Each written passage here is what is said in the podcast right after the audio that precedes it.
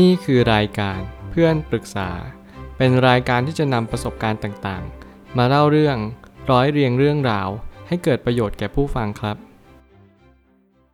สวัสดีครับผมแอดมินเพจเพื่อนปรึกษาครับ วันนี้ผมอยากจะมาชวนคุยเรื่อง พ่อแม่บังคับทุกอย่าง แค่มีเพื่อนยังไม่ได้ทำยังไงดี มีคนมาปรึกษาว่ามันแปลกหรือเปล่าคะ ที่เราจะน้อยใจ เพราะอยากมีเพื่อนเหมือนคนอื่นๆ เดินห้างด้วยกันนั่งกินข้าวด้วย อะไรเล็กๆ น้อยๆ แบบนี้ แต่โดนทางครอบครัวสั่งห้ามไว้ เพราะคำว่าเป็นห่วง ทั้งๆที่เราไม่เคยกินเหล้าเมายา หรือบ้าผู้ชายเลย ต้องจัดการกับความรู้สึกยังไงดีคะ อยากมีเพื่อนนั่งคุย นั่งปรึกษา เรื่องบางเรื่องเราก็อยากจะคุยกับเพื่อนเท่านั้น ทุกวันนี้อยู่คนเดียว เคยคิดว่ามันเป็นแค่เรื่องธรรมดา แต่สุดท้ายก็แอบมานั่งร้องไห้ เรื่องนี้เป็นเรื่องที่ทุกคนประมาณ 80%ดีกว่า ผมเชื่อว่าต้องเคยโดนพ่อแม่บังคับ ไม่ว่าเรื่องใดก็เรื่องหนึ่ง ต้องตื่นไปโรงเรียน ต้องกินข้าวให้ตรงเวลา ต้องนอนหลับให้เป็นเวลา อย่าออกจากบ้านหลัง6โมง เวลาไปไหนต้องรายงานตลอด หรืออะไรก็แล้วแต่ ผมเชื่อว่าการบังคับของพ่อแม่เนี่ยมีเหตุผลเสมอ แต่เหตุผลเนี่ยมันจะดีหรือไม่ดีอีกเรื่องหนึ่ง บางครั้งพ่อแม่อาจจะโดนเลี้ยงดูมาแบบนี้ และเขาเชื่อว่าเขามีชีวิตที่ดีขึ้น เขาก็เอาชุดความรู้นี้แหละ มาเป็นตัวชี้วัดว่า เราจะต้องเดินตามแบบที่เขาเดิน เพราะว่านี่ไงเขาทำแบบนี้มา ปู่ย่าตายายสอนมาแบบนี้ แล้วชีวิตเขาก็แต่งงานมีลูก อย่างที่เป็นแบบตอนนี้ยังไงล่ะ ซึ่งในความเป็นจริงแล้วผมก็ไม่ค่อยเห็นด้วยเท่าไหร่กับความคิดที่ว่าเราจะต้องเดินตามแบบแผนในสิ่งที่ปู่ย่าตายายสอน หรือว่าพ่อแม่บอกตลอดเวลา แต่ผมอยากจะเสนอแนะว่า อยากให้ลองปรับตัวตามสิ่งที่พ่อแม่กำลังบอก พยายามเอาใจเขามาใส่ใจเรา มองไปที่จิตใจของพ่อแม่ว่าทำไมเขาถึงบังคับแบบนั้น เขามีเหตุผลอะไรนอกเหนือจากสิ่งที่เราเคยรู้มาหรือเปล่า ปู่ย่าตายายสอนพ่อแม่เรามายังไง มันก็มีโอกาสที่พ่อแม่ จะสอนเราแบบนั้น บางทีพ่อแม่อาจจะเป็นคนหัวโบราณ เขาอาจจะมีความรู้สึกว่ากับการที่เราจะไปเที่ยวกับเพื่อนเนี่ยมันต้องรอโตกว่านี้หน่อย เราต้องมีวุฒิภาวะทางอารมณ์สักนิดนึงอะไรแบบนี้เป็นต้น ผมเลยตั้งคำถามขึ้นมาว่า ชีวิตเราไม่สามารถออกแบบได้ทั้งหมด เพียงแต่เราสามารถออกแบบมุมมองต่อสิ่งที่เราเจอได้แล้วนี่เป็นด่านแรกสำหรับคุณเลย ที่คุณจะได้เรียนรู้ว่าเราจะปรับตัวยังไง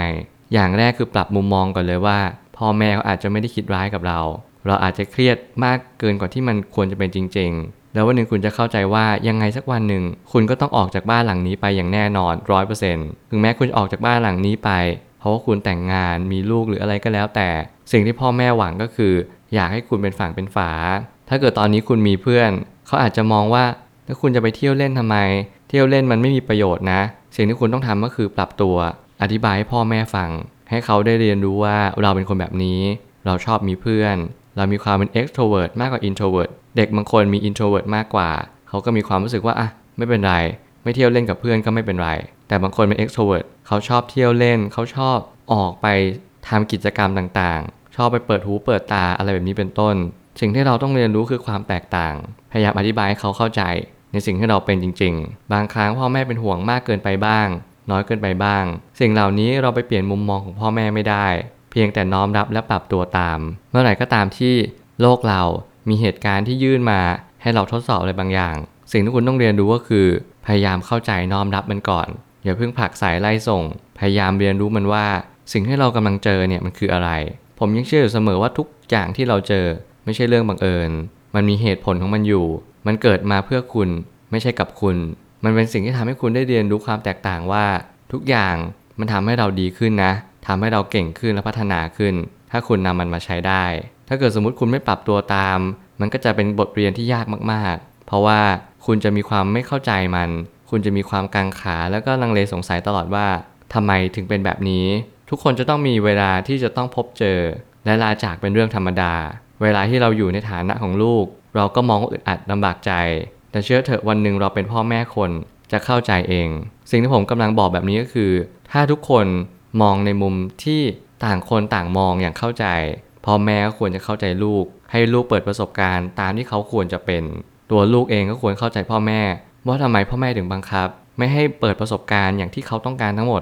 100%สิ่งที่เราต้องโคจรมาพบกันหรือว่าบรรจบกันเนี่ยเป็นจุดตรงกลางที่เรียกว่าคำว่าพอดีไอ้ความพอดีเนี่ยแหละ มันจะทำให้เราเจอกัน แล้วมันก็จะทำให้เราเข้าใจกันมากขึ้น มันเป็นช่องว่างที่เราควรจะปิด ไม่ใช่ควรทางออก ให้มันยิ่งกว้างขึ้นกว้างขึ้น ช่องว่างของ generation ช่องว่างของความคิดของวัยสิ่งเหล่านี้เราควรจะต้องปิดมัน ด้วยการเดินกันคนละครึ่งทาง โอเค ลูกต้องการแบบนี้ โอเค แม่ต้องการแบบนี้ สิ่งต่างๆ ที่ผมกำลังจะสื่อก็คือ เราจะต้องค่อยๆ ปรับตัวเข้าหากัน ไม่ใช่ว่าพ่อแม่ยืนเป็นสาวต่างงานเลย ไม่ยอมปรับตัวเข้าหาลูก แบบนี้ก็ไม่ดี และตัวลูกเองก็เอาแต่ใจ ไม่ยอมปรับตัวเข้าหาพ่อแม่เลย แบบนี้ก็ไม่ดีเช่นเดียวกัน ต่างคนต่างต้องปรับตัว เพื่อมาเจอกันจริง ๆ การมีเพื่อนคุยเพื่อนคอยรับฟังและปรึกษา ถือว่าทำให้ชีวิตดีขึ้นได้อย่างแท้จริง ให้ลองหาโอกาสคุยกับพ่อแม่ดู ต่อรองกับเขาว่า เราแค่อยากมีเพื่อน และคอยรายงานว่าเราไปไหนบ้าง ผมเชื่อว่าประโยคนี้จะทำให้คุณได้เรียนรู้ว่า การต่อรองมีผลสำคัญมาก ในการที่เราจะทำกับทุกๆ เรื่องไม่ว่าจะเป็นเรื่องการเรียน การใช้ชีวิต การที่เราอยากจะไปไหนมาไหน เด็กทุกคนมีความอยากรู้อยากเห็นใครรู้ตลอดเวลา สิ่งที่คุณต้องทำก็คือเสาะแสวงหาหนทางนั้นให้ได้ด้วยความชอบธรรมหมายความว่าคุณไม่จำเป็นต้องโกหกพ่อแม่ คุณบอกเขาตามความเป็นจริง แต่แน่นอนคุณอาจจะบอกไม่หมด แต่สิ่งที่มันสำคัญมากกว่านั้นก็คือ คุณต้องรู้อยู่แก่ใจว่าคุณกำลังไปทำในสิ่งที่ดีหรือไม่ดีอย่างไร เมื่อไหร่ก็ตามที่คุณทำผิดพลาด คุณจงระลึกรู้เสมอ ว่าความผิดพลาดนั้นมันเกิดขึ้นกับคุณ ไม่เป็นไรบอกตัวเองแบบนี้ ถ้ามันหนักจริง ๆ ให้บอกพ่อแม่ แต่สิ่งที่สำคัญที่สุด เวลาคุณทำผิดพลาดครั้งหนึ่งสองครั้งสามครั้ง ถ้าเกิดสมมติคุณเป็นคนผิดพลาดครั้งแรก และคุณปรับตัวได้เร็ว พ่อแม่คุณเห็นแบบนี้ พ่อแม่จะไว้ใจคุณ แต่ถ้าเกิดสมมติคุณผิดพลาดซ้ำแล้วซ้ำเล่า จะมาบอกให้พ่อแม่ไว้ใจคุณ มันก็ไม่ใช่ฐานะที่ทำได้ คุณจะต้องยอมรับอย่างแรกเลยก็คือ คุณเป็นคนที่เลือกทางเดินไปในวิถีใด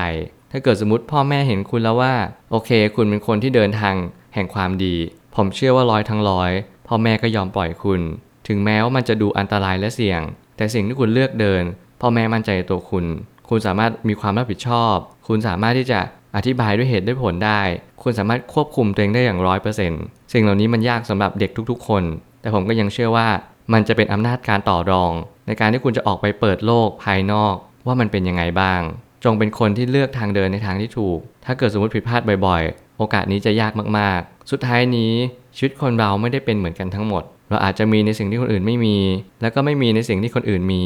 ให้มองในสิ่งที่ตัวเราเองมี